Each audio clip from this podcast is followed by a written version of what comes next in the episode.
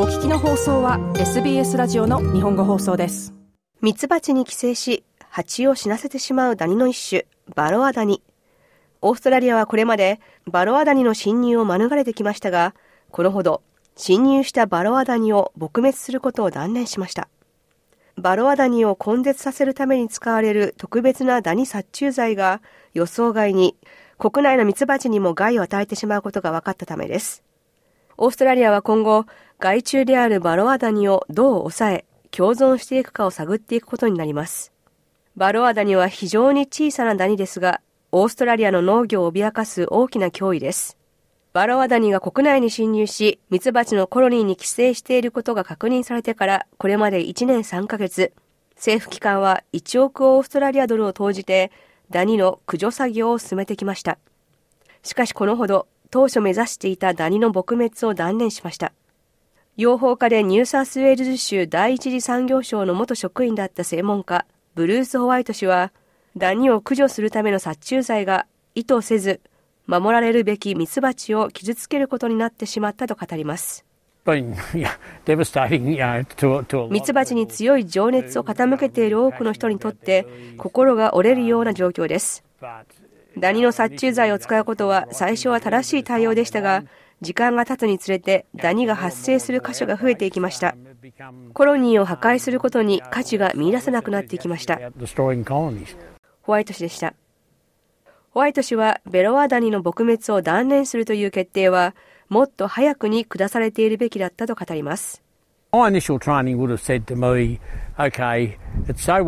侵入から1ヶ月でだいぶ広がっていました。その時点で地域的な発生を意味するエンデミックを宣言するのが賢明な判断だったのではと思います。ホワイト氏でした。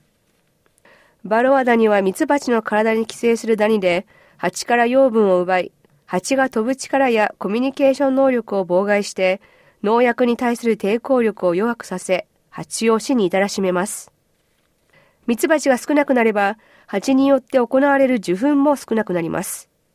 受粉がされなければ、野菜や果物が育たず、農業に大きな影響を与えることになります。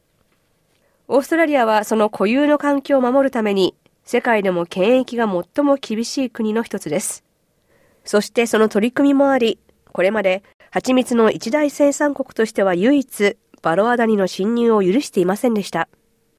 マッコーリー大学のマリー・ホワイトハウス氏のような研究者からは、オーストラリアは今やバロアダニの拡散を防ぎ、その脅威を抑えていく時期に来ていると語ります。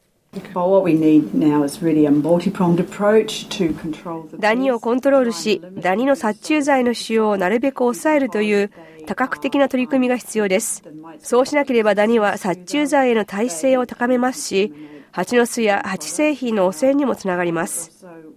また、今や大規模な蜂蜜生産シーズンに入っていることからも、薬品を使える時期は限られています。ホワイトハウス氏でした。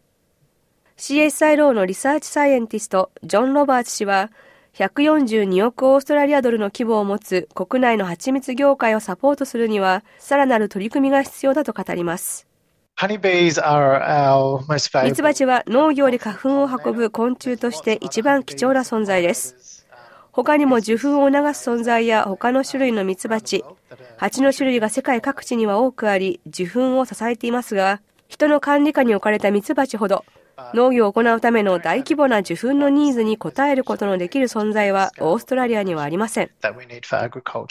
ロバーツ氏でした。ジョン・ロバーツ氏はまた、ミツバチというオーストラリアの農業に欠かせない存在を守るためにも、私たちはバロアダニと共存する方法を考えていく必要があると主張します。In Australia, this is going to be pretty disruptive having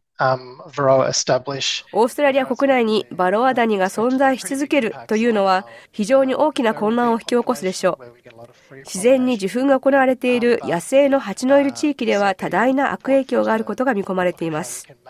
ですが、受粉のニーズに応えるためにどのような支援を行い、どのように蜂を管理するかを考えることが重要です。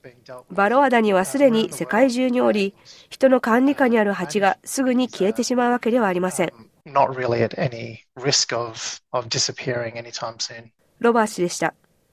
SBS ニュースのリズ・マドックとエッサム・アルガリブのストーリーを SBS 日本語放送の平林純子がお伝えしました SBS 日本語放送の Facebook ページで会話に加わってください l i いいねを押してご意見ご感想をお寄せください